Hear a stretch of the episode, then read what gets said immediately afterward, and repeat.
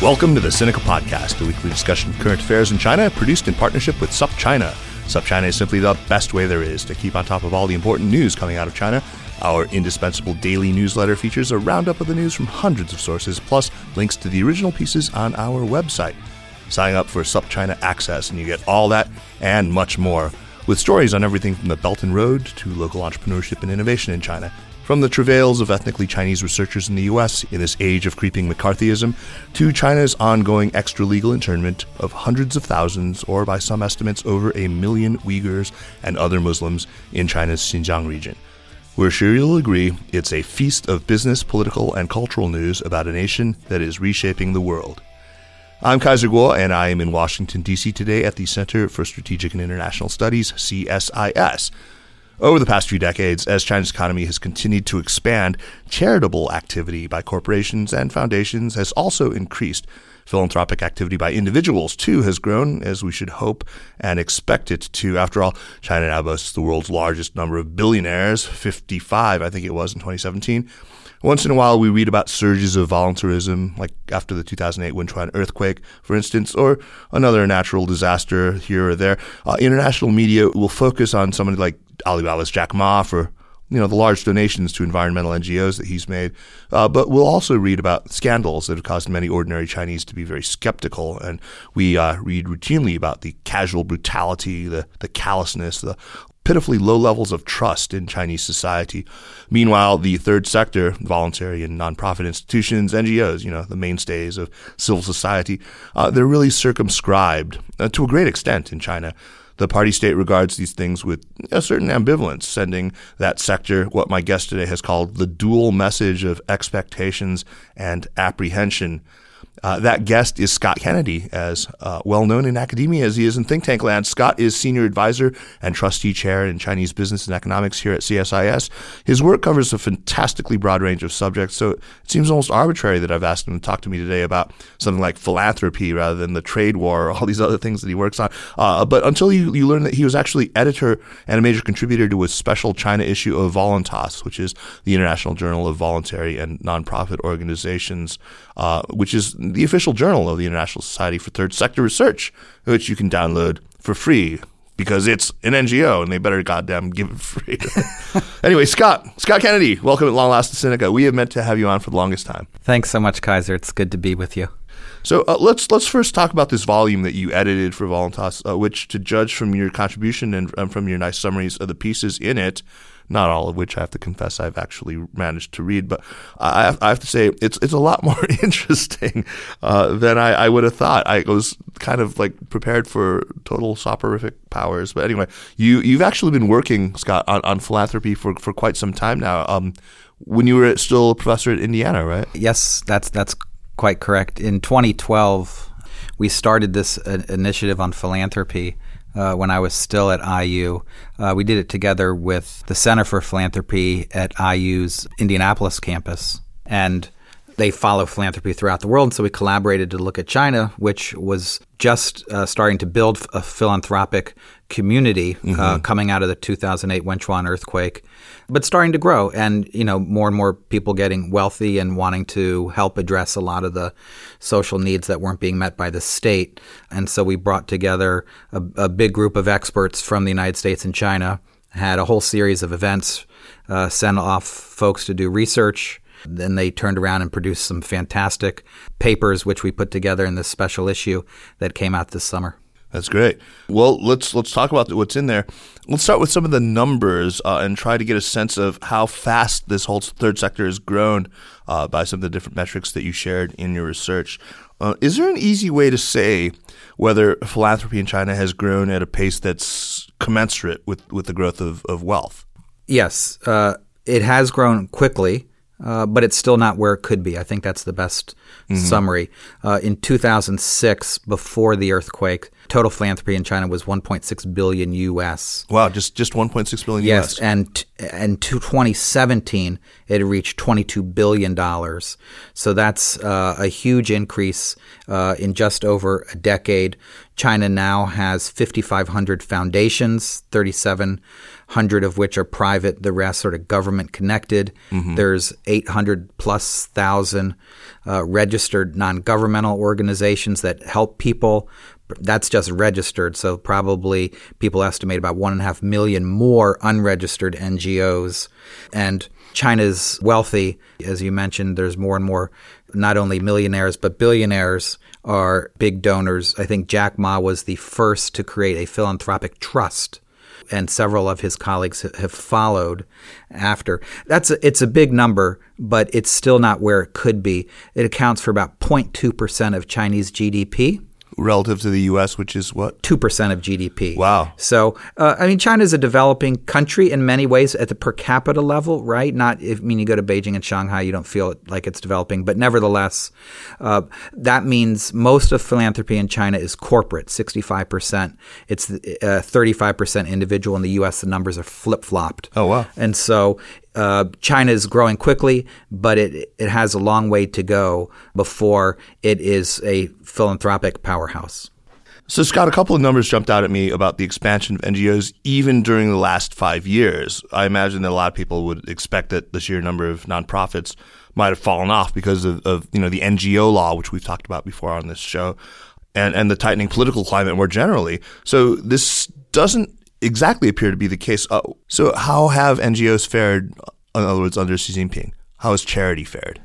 I guess w- one thing to say uh, is that it's grown, but it's become more channeled into official organizations that the government is aware of and can monitor. That makes so, sense, yeah. uh, so I think the reason why the official numbers have continued to grow is a lot of unregistered organizations ended up registering. It doesn't mean that the whole universe of, of organizations are, are a lot more. I also think just one important thing, just to get to something that you mentioned, charity. So philanthropy, uh, part of philanthropy is charity. Philanthropy broadly is voluntary action for the public good. So that means not just uh, helping people out in times of disaster or when they're when they can't help themselves. It means public, you know, support for the public good, whatever that means, where others, where government or industry or others can't help. I think one of the interesting things that distinguishes China from elsewhere, we taught a class when I was at IU on philanthropy. And if you talk to Chinese about philanthropy and you ask them, talk to them about volunteerism and what they do, Americans think about volunteer activity as the fact that they did it willfully, whereas Chinese think about it as they didn't get paid. Uh, I was volunteered. I was volunteer, and so you have lots of volunteer organizations in China, in schools and universities, which are not voluntary to participate in. You you mentioned right now that China is in many ways, at least on a per capita basis, still a developing country.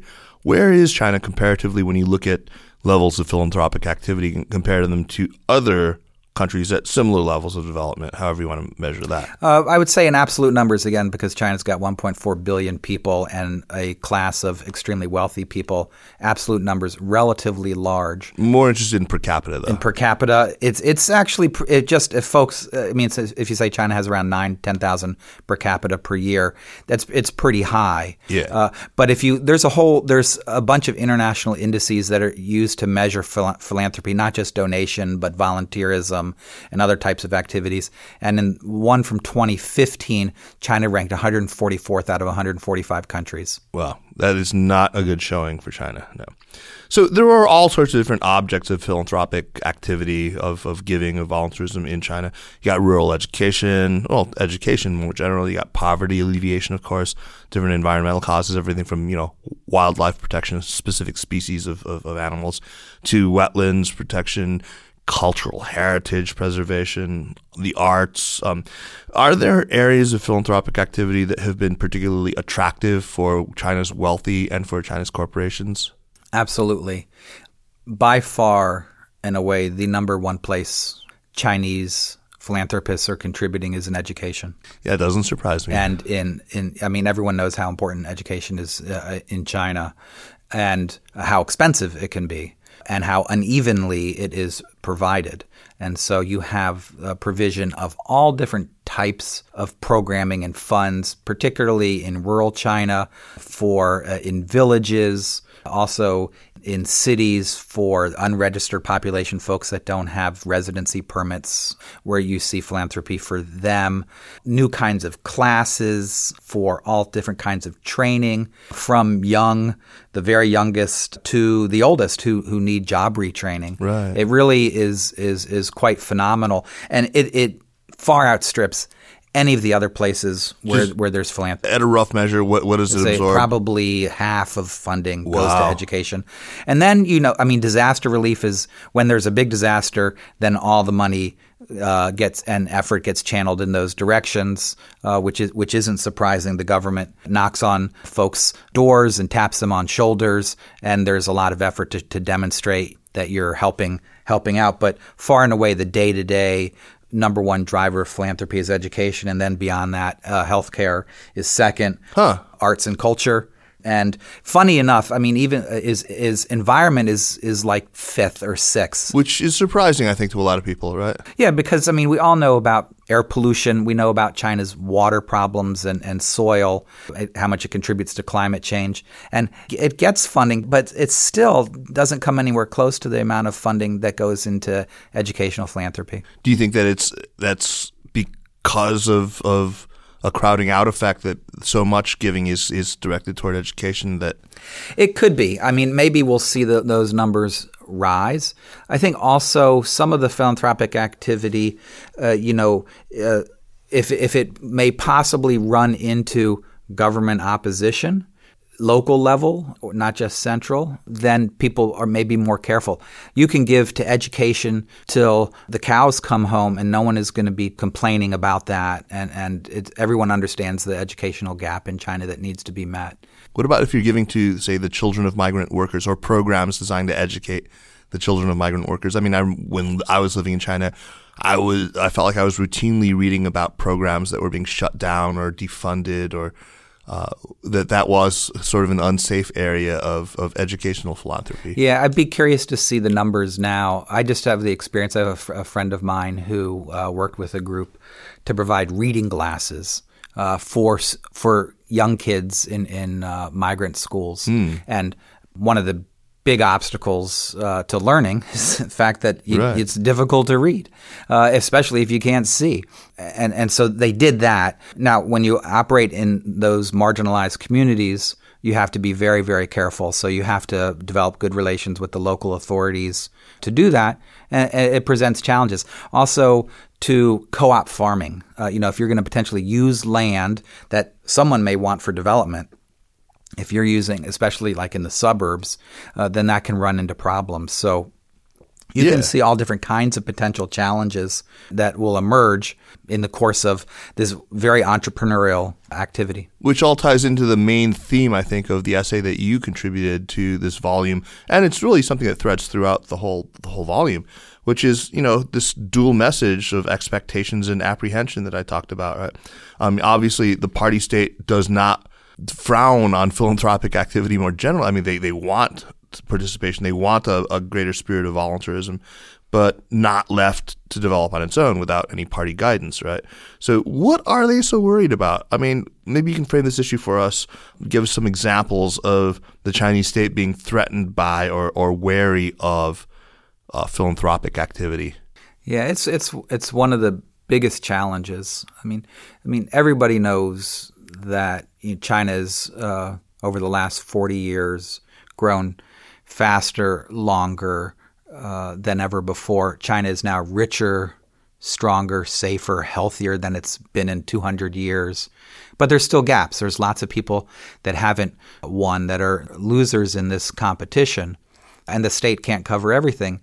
And the, and the government knows that, the party knows that, and they have countenanced philanthropy as a way to help fill that gap, to help buttress the legitimacy of the state, uh, to help to encourage uh, Chinese citizens to help each other and address uh, their their basic needs. At the same time, they want to make sure that all of that activity buttresses the rule of the party and doesn't challenge it head on. Right. And this leadership, particularly under Xi Jinping, is more sensitive than ever, despite the fact, as I said, they're wealthier, safer than ever. But nevertheless, they want to make sure that there's no challenge to the authority. And so that's why they want everyone to register, while they want to have them focus on priorities that the state legitimates, uh, that they get approval, that they don't do things which they wouldn't like. So, for example, philanthropy can include a lot of different things, actually physically helping people.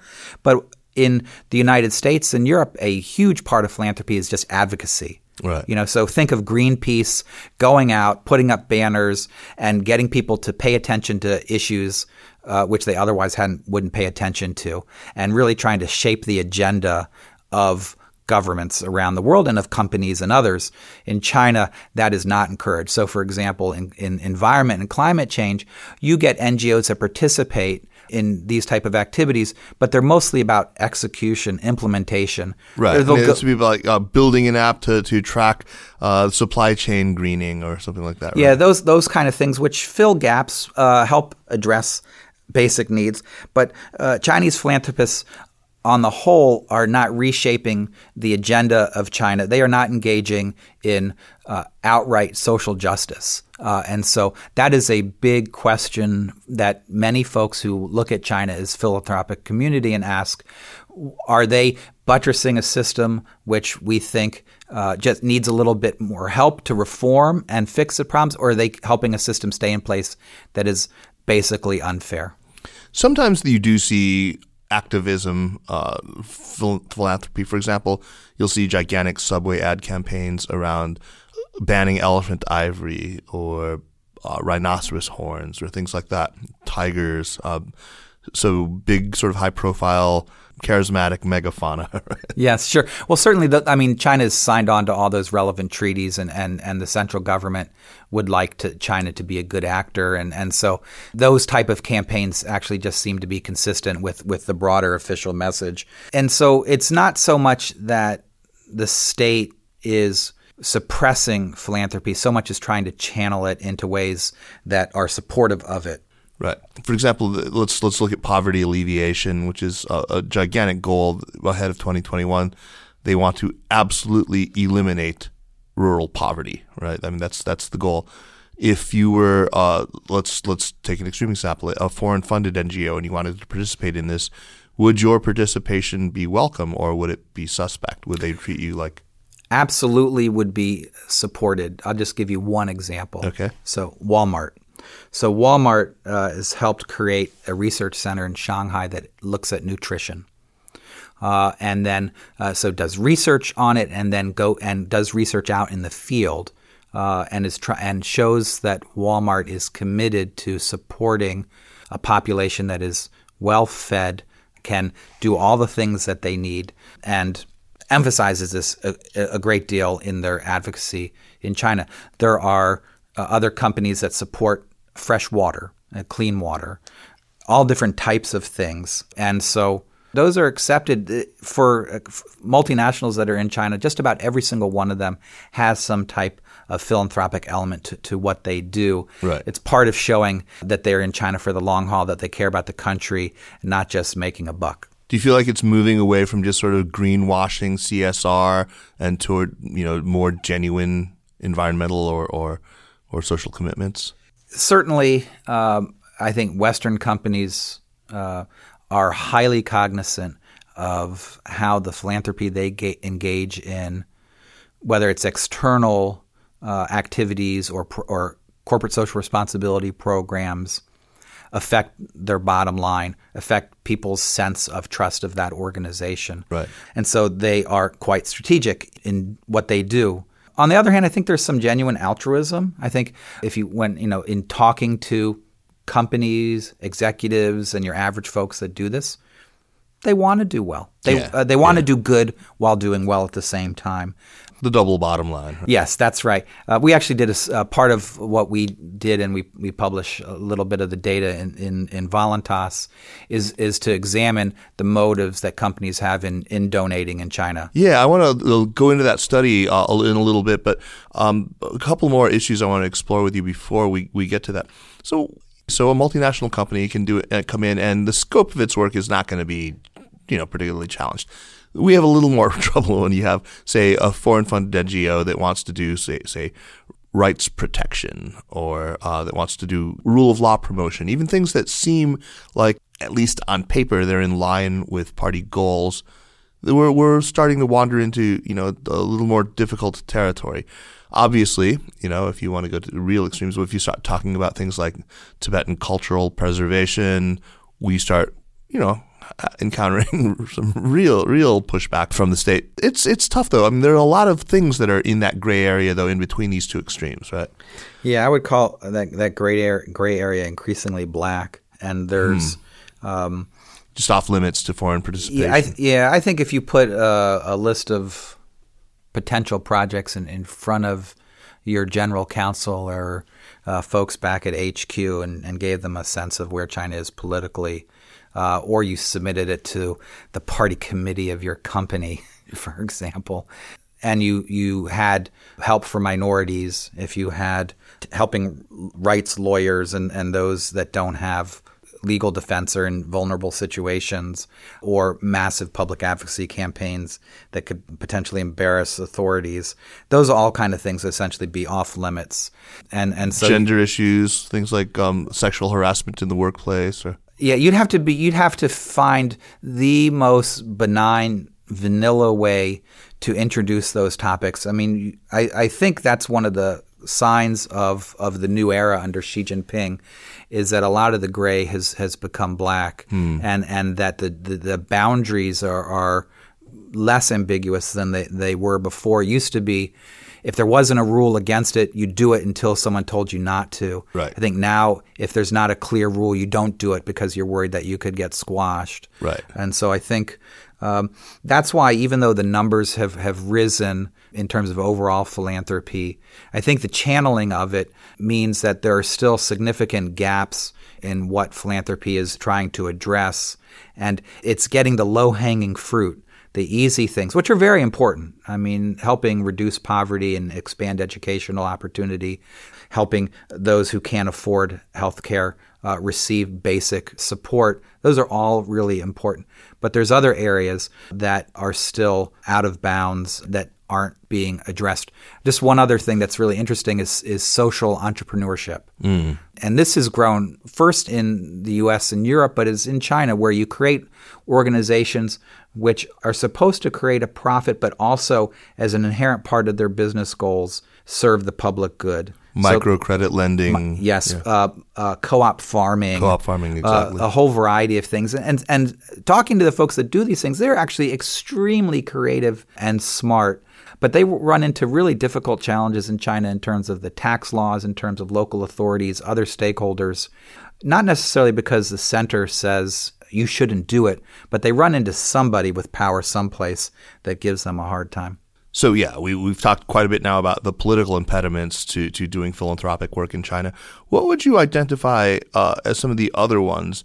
Are there, for example, uh, cultural impediments? I mean, I, I've I don't know how, where you would put something like the fact that China is an extremely low trust environment, or uh, just the sort of brutal ethos of "I'm going to screw you before you screw me." and, um, no, I mean, I, yeah, seriously, yeah. I don't. I, I think I would think that that would affect attitudes toward it. And obviously, there is a lot of skepticism. You know, this 2016 charity law, it seems to have been, in part at least, a reaction to some of these abuses, perceived abuses at least.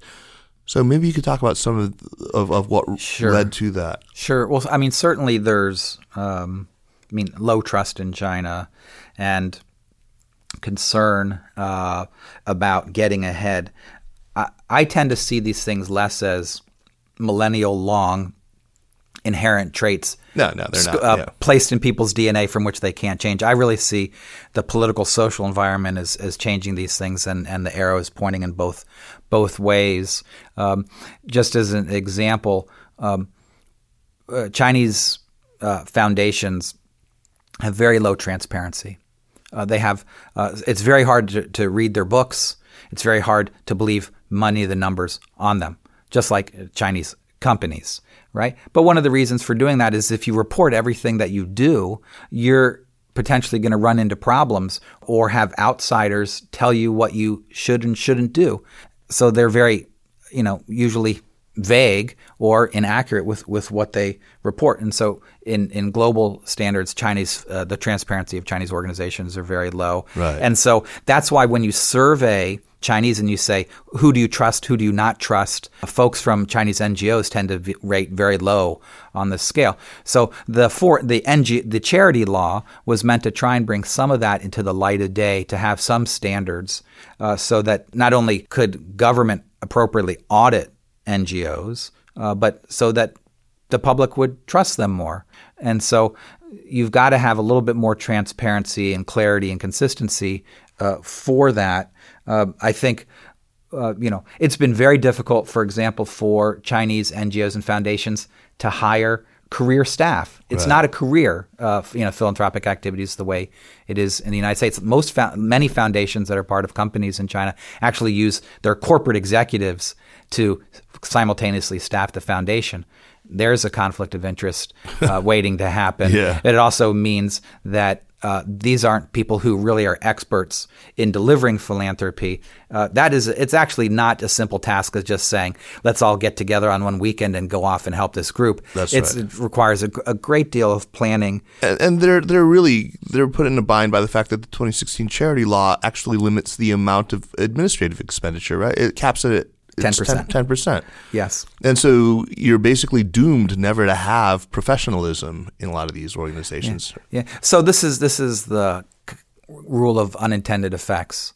Um, they're worried that NGOs and foundations were absconding with donations, and so and probably some were. And yeah, there's actually one high profile case involving a woman named Guo Meimei who apparently was you know claiming some connection to the Chinese Red Cross and uh, had had you know conspicuously spent all this money on this and that and was boasting about it online and, and she got called out. But it seemed to really lower kind of trust in in something as foundational as the Red Cross. Yeah. Yeah, I think that was that must have been 2011 or 12. Yeah, yeah, that's yes, about yeah. right. And so, um, and and there were some uh, found philanthropic organizations that do research that also were connected to that case in in in, in ways that also reduce people's trust just in the whole field it, itself. But it, it is incredibly important. So I think those of us who want China to succeed and address its challenges want its philanthropic sector to be healthy, yet it contains some of the same pathologies of the society and system as a whole. And, and philanthropy, and, and therefore philanthropy is never going to be where it needs to be uh, until this sort of dual treatment of philanthropic actors uh, changes, and you see uh, greater willingness to allow uh, more variety and activities that aren't necessarily serving uh, the state's needs of the moment. Right. So we've talked a little bit about um, foreign NGOs and uh, charitable giving into China. Actually, Mark Sidel wrote a piece on the, the, the NGO law, right, which we've talked about again, like I said on this program. Um, well, first, what were the major takeaways from from Sidel's piece? I think basically uh, what Mark uh, wrote. He's uh, University of Wisconsin Law School, really one of the leading authorities on uh, philanthropic law in Asia, not just in in China. Right. Uh, is, is, that there's a really good reason uh, for China to come up not only with the charity law but the foreign NGO law in 2016. They'd been operating on a, a string of of temporary guidelines uh, that overlapped, conflicted with each other, and you had a lot of regulation falling between the cracks. And and so first of all, the need for regulation to address problems of, of governance and, and supervision and of service provision. Right. But secondly, I think, as we've already said, some significant restrictions uh, on what can and can't be done, and the transition from one era to the next era uh, is is going to be challenging for folks to come out the light of day to to register to come into full compliance. It may end up being a healthier but smaller sector, or it may end up, if it's implemented in the wrong way, a sector which is smaller and also uh, not helping folks the way they need to. Mm-hmm. Uh, one thing that, that receives some attention in the U.S. and other international press is Chinese giving overseas. I've seen some examples of this, like uh, after the Kathmandu earthquake, uh, the Kathmandu Valley earthquake, there was you know, the companies are kind of falling over one another to, to, do things. So, where is Chinese philanthropy going when it does go abroad?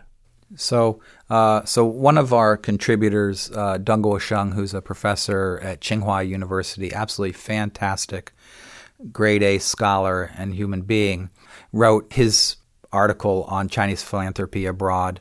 Right. And it's it's pretty impressive for a country again with as low per capita income as China for, to be going abroad. Uh, most of that work is in Africa. Uh, and, not surprisingly, and yeah. following again, not surprisingly, uh, where most of Chinese investment in Africa is going. And so you'll see alongside infrastructure projects, mining, uh, other projects, you'll see investment in hospitals, in education, uh, other types of, of similar gifts. Uh, in addition, China has, I forget the name of this ship, but China has circling the world a peace ship which provides healthcare around the world, and they've served provide service in over hundred plus countries. Wow! And uh, so, really, really quite impressive level of, of medical service. Chinese uh, doctors and nurses, clinicians going around the world treating people in very difficult circumstances all over the place. But nevertheless, again, it's it's a two sided story. Yes, there's an amazing amount of growth, but it's still largely top down. It's not just folks figuring out, hey, what's the need in one place uh, or somewhere else, and, and, and going forth, they are clearing everything back home. You talked earlier about a survey that you guys had commissioned about some some uh, interesting survey research that you had done. Um, in 2014, you uh, commissioned a survey of 700, uh, 700 companies. Is that right? Yes. Uh, looking at, at the reasons why they, they give. And it was really interesting to me, although not altogether surprising, that there's a, a pattern that emerges between the motivation, the reasons that they say they give, and actual philanthropic behavior. Can you, can you talk about that and, and, some of the other interesting correlations that that survey surfaced? Sure. When when companies give, uh, they couldn't be motivated by one of three general motivations. One is trying to do good, altruism. Another would be helping their business, helping its bottom line. And third would be politics, improving their relationship with the government or the party. And so this is something that occurs everywhere, as we m- mentioned before. And the question is China similar or different from anywhere else? What, what motivates Chinese companies to give? And so you'd assume, given that it's China, that it's 100% politics. uh, and, you know, we're doing a survey. So, you know, we've got one stranger asking another stranger about why their company is giving. We didn't do the survey. Horizon uh, did it, and, and, you know we bought the data from them. But nevertheless, so in, in, but what we found uh, in the survey uh, is, is, that you know companies generally say that they're giving for altruistic reasons, yet they also say. Uh, secondarily, that they're giving for po- political reasons, that they're trying to improve the relationship with the government, show that they're doing things that are consistent with government goals. It's interesting. Companies almost never say that they're doing this for business, uh, for their yeah. bottom line. And but it turns out that when you look at their actions, because we uh, the survey also asks how much did you donate, that companies are equally motivated by altruism and politics when you take into account what they actually do. Uh, and that makes Chinese companies relatively similar to companies in the rest of the world, except for state owned enterprises. State owned enterprises stand out as being almost entirely driven by political motives compared to their private and foreign brethren in China. And uh, not only in terms of, of how much they give, but when they give. Uh, state owned enterprises give primarily to address uh, disasters, and that's when the state again expects most ex- right, yeah right, expects right. everyone to come out. And and so there's that huge difference between state-owned enterprises on the one hand and and everybody else. That's fascinating. Um, do you think that it's possible to draw some comparisons between philanthropy under different regime types? Do you think that we have enough data globally to look at it? I mean you hint at that in your paper. I'm wondering how far you'd be willing to take that at this point just based on what you know. Sure. Um, i mean if if you hold wealth constant, and of course you can't do that in real life, but generally you would expect, and I think the record shows that in democracies where the state isn't trying to dominate and you have limited government with limited powers and limited abilities, philanthropy is larger. It's particularly large in the United States because of the tradition of philanthropy in the US. And I think it's interesting, you know, in China, you know, if you go back to the early 1990s, uh, when just after Deng Xiaoping's Southern tour, that's when they were thinking, well, what does a modern society look like? Right. And so they came up with stock markets, bond markets, credit rating agencies. They came up with philanthropy. And you saw a burst of studies about all the different elements of the third sector and, and civil society. And, you know, despite the fact that we have very different traditions, political traditions, in many ways, China was trying to model its contemporary society's major components based on what it saw in the United States. Of course, when you do that, you get something quite different on the mm-hmm. other side. Mm-hmm. uh, but they weren't they weren't looking at sort of a European model, a German model for philanthropy. They're really looking at the U.S. and and if you look at all the courses that are taught in China or the he- the research centers in China that work on philanthropy, all of those folks went to major centers of philanthropic studies at Harvard, uh, Stanford, the East West Center in Hawaii, and elsewhere in the United States, and they brought back those ideas with them, and and a lot of those ended up, you know, in the, the charity law. Right. So there are obvious ways in which China could not possibly resemble the United States, and I'm, I'm I do not know about the percentage of, of philanthropic activity in America that is from faith-based organizations, but that's one area where I imagine it's it's quite different from in China. Uh, are is, for example, the officially sanctioned Catholic Church in China a major philanthropic organization? It engages in some degree of, of charity work, but it's not a big donor. What, mm-hmm. Where you will see big donations is in temples. Okay, yeah, right, and and particularly along uh, the southeastern coast of China, Fujian where, and, in yeah, Fujian yeah. and Zhejiang, and you'll find lots of wealthy entrepreneurs who uh, interact with uh, temples and they rebuild these temples. The temples engage in charity and other types of good works in their communities. That's quite significant, but but you're not going to see so-called Western religions engaging in broad-based philanthropy on the scale that you'll see it uh, in the United States. Yeah, yeah. So, Scott, if you were advising graduate students about fruitful and important areas of inquiry in this field of philanthropy, uh, what are some of the topics you think you would steer them toward? There are some issues simply about the evolution of philanthropy in China that we still need to understand. Um, social entrepreneurship, I mentioned already, these new types of, of ways of, of, of activism, of, of helping society. Uh, how well or poorly are they doing? How uh, successful are they? Um, popular attitudes. We don't really know a heck of a lot ab- about popular attitudes uh, toward philanthropy and volunteerism and how it's changed over the last several years. But I think the biggest gaps we have, and where I think some of the most interesting work can be done, is in comparing trends in China to trends elsewhere to get at that question that you just asked about where does China fit in the world? Yeah. So taking certain types of organizations in China and comparing them with their cousins in India and Brazil and Russia and the United States, broad-based comparisons, or if you've got a lot of data just sitting around and you can crunch some numbers, I, I tend to feel more comfortable actually getting out in the field and going to several different places. And if you can isolate you know certain cities in China with certain cities in other places. You know, Hangzhou uh, in China with Bangalore in India or, or, something like that, then then you can actually really uh, focus in on, on the similarities and differences and, and try and hold a lot else constant. So really figuring out how China is similar or different. And then there are also some really interesting historical comparisons. So I think this is an area in which there's been so little, there's been a lot written that's descriptive, not a heck of a lot that's analytical or, and very little that's comparative. Hmm. Yeah, interesting.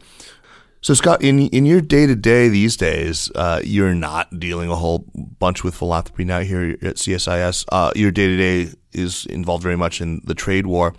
Is there an overlap? I mean, are you seeing, for example, any impact of the trade war and the economic pressures that it's putting on China on philanthropic activity or on the ability, for example, of U.S. based NGOs to direct or to, to coordinate charitable giving in China? It's an unanswered question. uh, that that is great that you asked. Uh, my sense, anecdotally, talking to companies, uh, is, is, that they are very careful about what they're doing in China uh, across the board, um, and they are checking, rechecking absolutely everything that they do. Um, and I think the trade, what the trade war has done, is created a level of uncertainty about uh, companies and their futures in China, and therefore that has probably made them a little bit more hesitant about engaging in philanthropy because you may, on the one hand, trying to be proving your legitimacy and commitment to China. On the one hand, on the other hand, there may be others outside China looking at that philanthropic work and thinking, "Oh, you're proving your commitment to China as it's currently ruled. Are you sure that that's what you want to send the world as, as your right. global message? Uh, so I think uh, companies, you know, this is oftentimes their public relations offices or government affairs folks, that they must be conflicted. And so every element of U.S. China relations is, is coming under scrutiny. Your business, people to people exchanges, education, uh, legal exchanges. Uh, philanthropy must uh, yeah, be no feeling the same kind of suffers. squeeze. Yeah, yeah, yeah. That's really unfortunate. Well, Scott Kennedy, thank you so much for taking the time. Uh, let's move on now to the recommendations segment of our program. But first, I want to remind listeners that the Sinica podcast is powered by SupChina. If you like what we're doing with Sinica and with the other shows in the Sinica network, the very best way you can support our work is to subscribe to SupChina's daily newsletter. This thing is just chock full of great reads all about China, delivered to your inbox every weekday. Jeremy, Lucas, Jiayun, that team does an amazing job. They just really work very hard to deliver great value for money. So sign up, spread the word, and, and show your support. Okay, on to recommendations. Scott, what do you have for us? I want to recommend something uh, for folks to watch. Uh, even though I have mixed feelings of, about it. And sorry to, to, begin with that kind of advertisement, but there is um, a, a, there have been a slate of documentaries that have come out on China. Uh, recently, I think most folks already have heard about American Factory. Yeah, I've recommended it before. Yes, mm-hmm. yes, and so I want to recommend that people uh, watch The China Hustle, mm. which is uh, a documentary about short sellers and, and China. Uh, people probably maybe have heard of Muddy Waters. Yeah, it's the most famous or infamous one. That's yeah. right. Right. And so um, I, there's two messages that come out of out of this documentary. One is Wall Street is is crooked and pushing the uh, stocks of Chinese companies on American investors who who don't know any better and are taken to the cleaners. And the second and which is the, these folks step in and try and help them. Uh, the second message is is that companies in China are all fraudulent, and and China is in some ways a Potemkin village. I think the first message uh, probably has more legs than the second, but I think both messages are going to resonate in this political era. Uh, true the, or not. Uh, true or not. Right. And and so I, I'm I'm encouraging people to watch it because lots of folks are going to see it and ask questions about it, and you have one of the smartest audiences around that need to engage with everybody, not just in the China community. And so they need to understand what is China like, uh, and and how do you separate the fraud from the reality, the truth uh, from the fiction, the myth from the reality. Those are things that are really important. If you want to convey a complex, nuanced message of, about China, which is how I, I look at the country, um, then we have to educate ourselves and watch what everyone else is watching uh, so that we can have that type of conversation, even those very difficult conversations. Great. Um, yeah, I, I, haven't seen that yet, but boy, I have my opinions about Muddy Waters and, and the whole lot of those. Uh, I think they're they're right sometimes, often for the wrong reasons. They're right. Uh, well, sure. We talk about that another time. Yeah, yeah. Well, I, I, I mean, I, I, would agree that uh, sometimes I would say what what I what I take a lot of sympathy from them from the movie uh, because they're definitely well intentioned. Uh, I mean, yes, they want to, folks to short sell and they'll make a bunch of money. But I think the original motive is they saw uh, a bunch of stocks being pushed by uh, small banks on Wall Street without anyone really knowing what was behind those companies. Yeah. And so, in that regard, it, it it's doing uh, a, a, a, public service. On the other hand, if you go too far and just simply make it a business strategy, then you're as bad as the folks that you're attacking in the first place. Uh, but and and so and as one person in the movie says, no one in that story are the good guys. Right, right, right. I think they had a couple of, of early and important correct calls uh, and they, they did call a couple of just utterly fraudulent companies, uh, Forest something I can't remember what was the name of that. Yeah, um, yeah, yeah. And and then after that, though, I I, I feel like uh, they had a hammer in their hand, and everything started looking very nail like.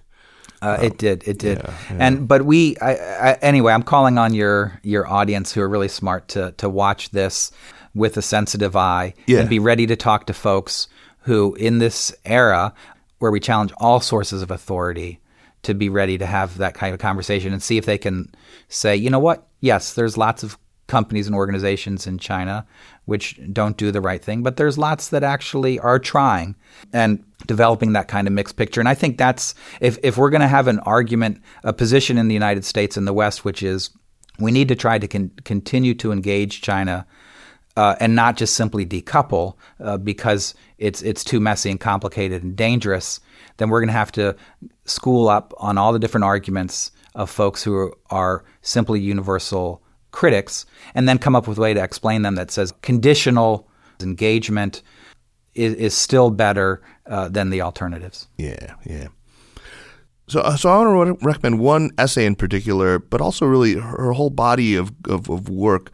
Um, the, the writer's name is Yang Yang Cheng. Uh, she wrote recently on Sinophile a birthday letter to the People's Republic. Uh, the day that we're recording is the day before October 1st. It's September 30th today. And, and uh, so she wrote this quite moving, uh, very heartfelt piece uh, about her conflicted relationship with her the country of her birth. She's a particle physicist, of all things, and a brilliant writer, really just quite quite good. In a very short time, she's made her voice a very important one. Uh, whether she's been writing on science, on politics, on on the the constant unresolvable tensions of just being a, a modern thinking Chinese person in the world, um, caught between the United States and China. I, I, think that's really important. Just to mention, you mentioned she's a particle physicist. Many uh, folks who end up challenging the authority of governments started out as theoretical physicists. Yes, I Andrei Sakharov, yeah, Fang Lizhi, yeah, yes, and, and, and, others. It's interesting. Uh, I guess it's they, they they're steeped in uh, quantum and the sort of unknowability of things or so. well, at the they're trying to explain things at their very smallest level or at the largest cosmological level, and usually you've got to come up with with theories uh, that explain that, and they usually run afoul of Marxist theories about how the world started. She certainly is no Marxist, um, but she I think she's a subtle thinker. I don't always agree with her, but most of the time she's she's very much on, and I, I highly recommend her. And fortunately, she's been writing a lot for SupChina, so you can find a lot of her writing uh, on our website. All right, I'm there. All right, Scott. Hey, man, it was great to talk to you finally. Finally, get you on the show. I mean, I can't believe all these years we've we've kept missing. Well, I, am really glad that we finally did it, and hopefully, uh, it went well enough that you'll have me back again. Oh, I absolutely will. Thanks very much. Thank you. The Sinica podcast is powered by SupChina and is a proud part of the Sinica Network.